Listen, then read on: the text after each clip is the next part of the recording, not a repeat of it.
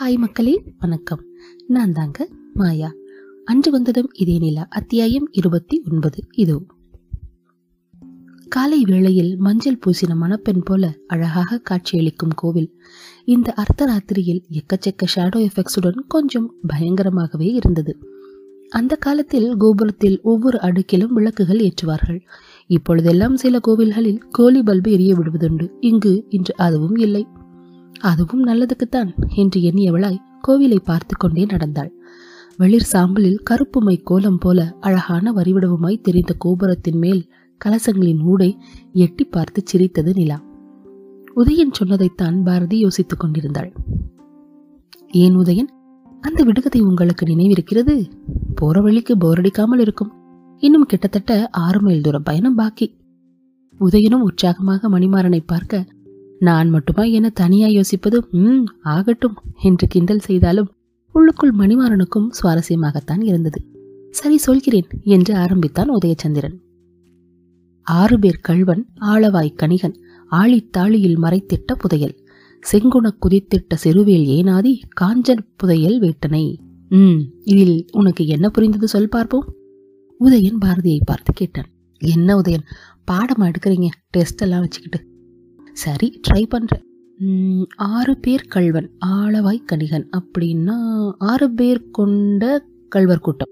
அப்புறம் ஆளவாய்னா மதுரையா? மிகச்சரி பிறகு கணிகன். அது என்ன இந்த கணிதம்னா மேத்ஸ் மாதிரியா? பாரதி சிரிக்க மணி பதில் சொன்னான். கணிகன்னா ஜோதிடம் கணிப்பவர் என்று பொருள் பாரதி. அதுபோல ஆறு பேர் கள்வன் என்பதை ஆற்றின் பெயர் கொண்ட கள்வன் என்றும் கொள்ளலாம். அப்படி பார்த்தால் கங்கமாறன் கங்கைமாறன் மணி எடுத்து கொடுத்தான். ஆம். அவன் இயற்பில் பாண்டி நாட்டான்தான். சரியான கணிகன். அவன் கணிப்பு பொய்த்ததே இல்லையாம். பிறகு எப்படி அவன் மாட்டிக்கொண்டானாம் அவன் மாட்டிக்கொள்ளப் போவது தெரிந்ததால் தான் புதையலை சரியாக ஒழித்து வைத்துவிட்டு சுற்றி கொண்டிருந்தான். ரைட்டு விடுங்க. அடுத்த வரிய சொல்லுங்க. செங்குண குதித்திட்ட அப்படின்னா என்ன குதித்து? அது குதித்து இல்ல பாரதி. செங்குணக்கு உதித்திட்ட என்று பொருள். தளபதியாருக்கு சொந்த ஊர் எதுவோ? மணியின் இடக்கான கேள்விக்கு உதயன் ஒரு மூன புன்னகை செய்தான். இப்போதல்லவா தெரிகிறது கல்வனின் கண்பு திறன் பற்றிய தளபதியின் நம்பிக்கை? என்றபடி ஒரு பொருள் புதிந்த புன்னகையை உதிர்த்தான் மணி. என்ன நம்பிக்கை? எனக்கு புரியலையே. சொல்றேன் பாரதி. செங்குண குதித்திட்ட என்றால் கிழக்கிலிருந்து தோன்றிய. செருவேல் ஏனாதி என்றால் போர்கள் வென்ற சேனாதிபதி அதாவது தளபதி என்று முடித்து ஓரக்கண்ணால் பார்க்க பாரதி வாவ் என்று வாய்ப்பிழந்தாள் சோ உதயன் நீங்க தான் இந்த புதையலை எடுக்கணும்னு சொல்லியிருக்காங்களா என்ன? நான் ஒருவன் தான் தளபதியா? இருந்தாலும் அந்த நம்பிக்கையில் மனம் மகிழ்ச்சியுறுகிறதென்றால் அது அப்படியே இருந்துவிட்டு போகட்டுமே உதயன் சிரித்தான். சூழ்நிலையின் இறுக்கம் சற்று தளர்ந்தால் போல் இருந்தது. கோவிலைச் சுற்றிலும் உள்ள வீடுகளில் அத்தனை பேரும் ஆழ்ந்த உறக்கத்தில் இருந்தனர். ஆனால் சில வீடுகளில் மட்டும் இருட்டில் சன் மியூசிக் இன்னும் பாடிக்கொண்டிருந்தது. ஆங்காங்கு சில நாய்கள் மட்டும் கூட்டம் கூட்டி குறைத்து கொண்டிருந்தன. மனிதர்களை பற்றி தங்களுக்குள் மட்டமாய் பேசிக் கொண்டிருந்தன போலும் சத்தமின்றி இவர்கள் வருவதை கண்டு கொண்டவை ஒரு ஆர்கனைஸ்டு மிலிட்ரி ட்ரூப் போல அவர்களை சுற்றி கூட தொடங்கின. பாரதிக்கு பக்கென்றது ஒரு ஜூலிக்கு பயந்து ஓடி வந்தால் இங்கே ஒரு ஜிம்மி கூட்டமே இல்லை இருக்கு. அடடா மாட்டிக்கிட்டோமே மாப்பு. நாய்கள் கூடுவதைக் கண்டு பாரதி முதயனும் திகைத்து நிற்க மணிமாறன் மட்டும் கவலைப்பட்ட மாதிரியே தெரியவில்லை. பொறுங்கள் என்பது போல கைகாட்டிவிட்டு அடிக்குரலில் ஒரு மாதிரி விசில் அடிக்க ஆரம்பித்தான். நாய்கள் சலனப்பட்ட மாதிரி தெரியவில்லை. சற்று நேரம் அவனையே கூர்ந்து நோக்கின. பின் என்னவோ அமைதியான மாதிரிதான் பாரதிக்கு தெரிந்தது.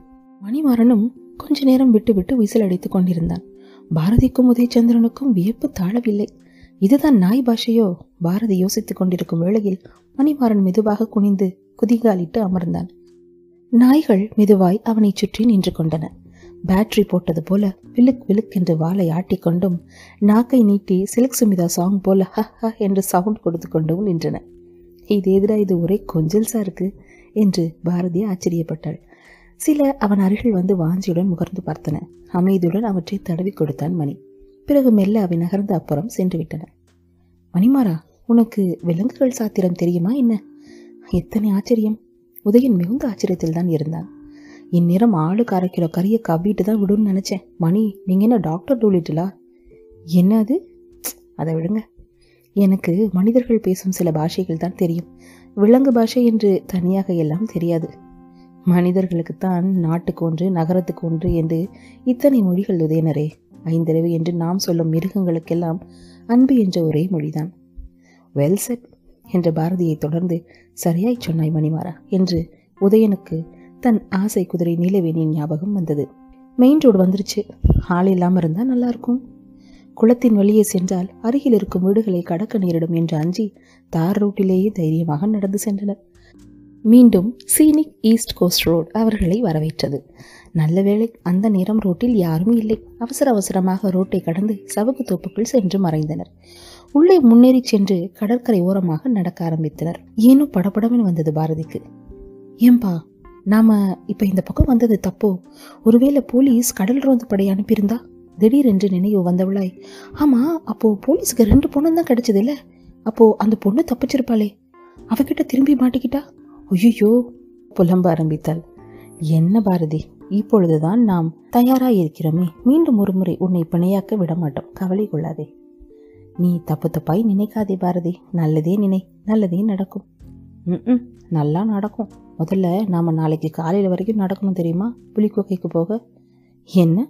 அத்தனை தூரம் கிடையாதே. உதயன் காலில் உறைந்த காய்ந்த கிழிஞ்சல்களை விலக்கி கொண்டே கேட்டான். அட நாம என்ன வாக்கிங் அப்புறம் ஜாலியாக போயிட்டே இருக்கிறதுக்கு? அங்கங்கே ஏதாவது சிக்கல் வரும். நாம் ஒளிஞ்சு மறைஞ்சு போக வேண்டியிருக்கும். உங்களுக்கு என்ன? மன்னாதி மன்னன் எம்ஜிஆர் மாதிரி பாட்டு பாடிக்கிட்டே குதிரையில் போயிருப்பீங்க. தூரம் எல்லாம் சரியாக தெரிஞ்சிருக்காது. பாரதியின் இந்த பதிலில் உதயன் சிரித்தான்.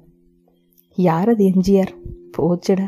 அதெல்லாம் இப்போ சொல்லி முடிக்கக்கூடிய கதை இல்லை. முதல்ல நாம் எப்படி சீக்கிரம் புலிகொகைக்கு சேஃபாக போகிறதுன்னு பார்ப்போம் பேசியபடி கையில் இருந்த ஃபோனை தட்டினாள். கொஞ்ச நேரம் அதனோடு கீபோர்ட் பாஷை பேசி கொண்டிருந்து விட்டு அவர்களை நோக்கி திரும்பினாள். பாருங்கள் இன்னும் கொஞ்ச தூரத்துல மீனவர் குடியிருப்பு போல என்னவோ வருது. அதை சேஃபா தாண்டணும். இந்த நேரத்துல அங்க மீன் பிடிக்க கடலுக்கு போவாங்கன்னு நினைக்கிறேன். கொஞ்சம் ரிஸ்க் தான். இன்னும் போனா ஹை முதல்ல பண்ண. நமக்காக அதுங்க டின்னர் சாப்பிடாம வெயிட் பண்ணிட்டு இருக்குங்க. பாரதி சொன்னதும் மணிமாறன் சின்னதாய் சிரித்தான். என்ன? இல்லை. முதலைகளுக்கு இரையாக போவதில் பாரதி குதூகலமாக இருக்கிறாள். மணியின் கிண்டலில் உதயனும் சிரித்தான். சேர்ந்து சிரித்த பாரதி அப்புறம் கொஞ்ச தூரம் பொட்டல் காடு அப்புறம் கொஞ்ச தூரம் பெரிய பங்களாக்களாக தெரியுது. அங்கே பெருசாக பிரச்சனை இருக்காது. எல்லாம் பெரிய இடத்து விடுங்க. முக்கால்வாசியில் மக்கள் தண்ணி அடிச்சுட்டு ஆடுவாங்க இல்லைன்னா தூங்குவாங்க. நாம் ஈஸியாக எஸ் ஆயிடலாம் அதுக்கு கொஞ்சம் தூரத்தில் ஆ விஜிபின்னு நினைக்கிறேன். அங்கே நிலைமை எப்படி இருக்கும்னு எனக்கு தெரியல. அப்புறம் கொஞ்சம் தூரத்தில் நம்ம கோவில் அப்புறம் க்ரைம் சீன் விழுக்கின்ற நிமிர்ந்தாள். நாம் எப்படி அந்த இடத்த தாண்டி போகிறது ஓ காட் தலையில் பட்டென்று அடித்து கொண்டாள். அவள் அடித்த அடியின் சத்தத்தில் உதயனுக்கு வலித்தது. அவளுக்கு வலிக்காதோ? What a ridiculous idea in fact இந்த பக்கம் நம்ம வந்ததே தப்பு. பேசாமல் ரோட்டுக்கு அந்த பக்கமே போயிருக்கலாம். இல்லைன்னா ஜீவா வர வரை காத்திருந்திருக்கலாம். பாரதி சத்தமாக யோசித்தாள். இல்லை தேவி இதுதான் சரி தீர்க்கமான குரலில் கூறினான் உதயன். எப்படி சொல்றீங்க? ஒருவேளை தரை பக்கம் இருந்து ஆபத்து வந்தால் தப்பிக்க கடல் இருக்கிறதே. அவனது படைத்தளபதி மூளை பிற மார்க்கங்கள் கண்டறிய நாலா பக்கமும் புதிய கண்களுடன் அலைந்தது. மணிமாறனும் ஆமோதித்தான். ஐ ஆசை தோசை. நான் கடல்ல எல்லாம் நீந்த மாட்டேன். ஏன்? நீச்சல் தெரியாதா? தெரியும். ஆனால் தெரியாது. அது எப்படி? நாங்கள்லாம் குட்டியாக நீச்சல் குளத்தில் மூணு நிமிஷத்துக்கு முப்பது தடவை ரெஸ்ட் எடுத்து தான் ஸ்விம் பண்ணுவோம். அவ்வளவுதான் தெரியும். கடல்ல எல்லாம் கஷ்டம். அதுவும் இந்த இருட்டில். சான்ஸே இல்லை. சரி. அப்படி ஒரு சந்தர்ப்பம் வராது என்று நம்புவோம். அப்பொழுதைக்கு ஒரு முடிவை எடுத்து கொடுத்தான் மணிமாறன். சரி தற்சமயம் இந்த காட்டை தாண்டுவோம். உதயனும் சரியாய் பின்பாட்டு பாட மூவரும் சேர்ந்து சிரித்தனர். பாரதிக்கு சிலிர்த்தது. எத்தனை பெரிய பாக்கியம் எனக்கு. எத்தனை சிறப்பு வாய்ந்த இருவர் அருகில். சாத்தியமே இல்லாத ஆனால் சமமாக சிரித்து பேசிக்கொண்டு தான். தான் தானே இது? அந்த ஒரு நொடியின் பெருமை அவளை உலகின் உயரத்துக்கு கொண்டு சென்றது. எத்தனையோ பேர் இருக்கையில் தனக்கு மட்டும் இப்படி ஒரு ஜாக்பாட் தேங்க்யூ காட் வானை பார்த்து ஒரு சின்ன சல்யூட் வைத்தாள். காற்றில் கலந்திருந்த குளிர் இப்பொழுது உடலுக்கு நல்ல பரிச்சயமாகிவிட்டபடியால் இலக்கே குறியாய் காற்றை கீறிச் செல்லும் அம்புகள் போல மூவரும் வேக நடை போட்டனர். திடீரென்று ஏதோ பேச்சு சத்தம் வருவதைப் போல இருந்தது. கொஞ்சமும் சத்தமின்றி சவுக்கு தோப்புக்குள் நுழைந்து நின்று வேடிக்கை பார்க்கத் தொடங்கினர்.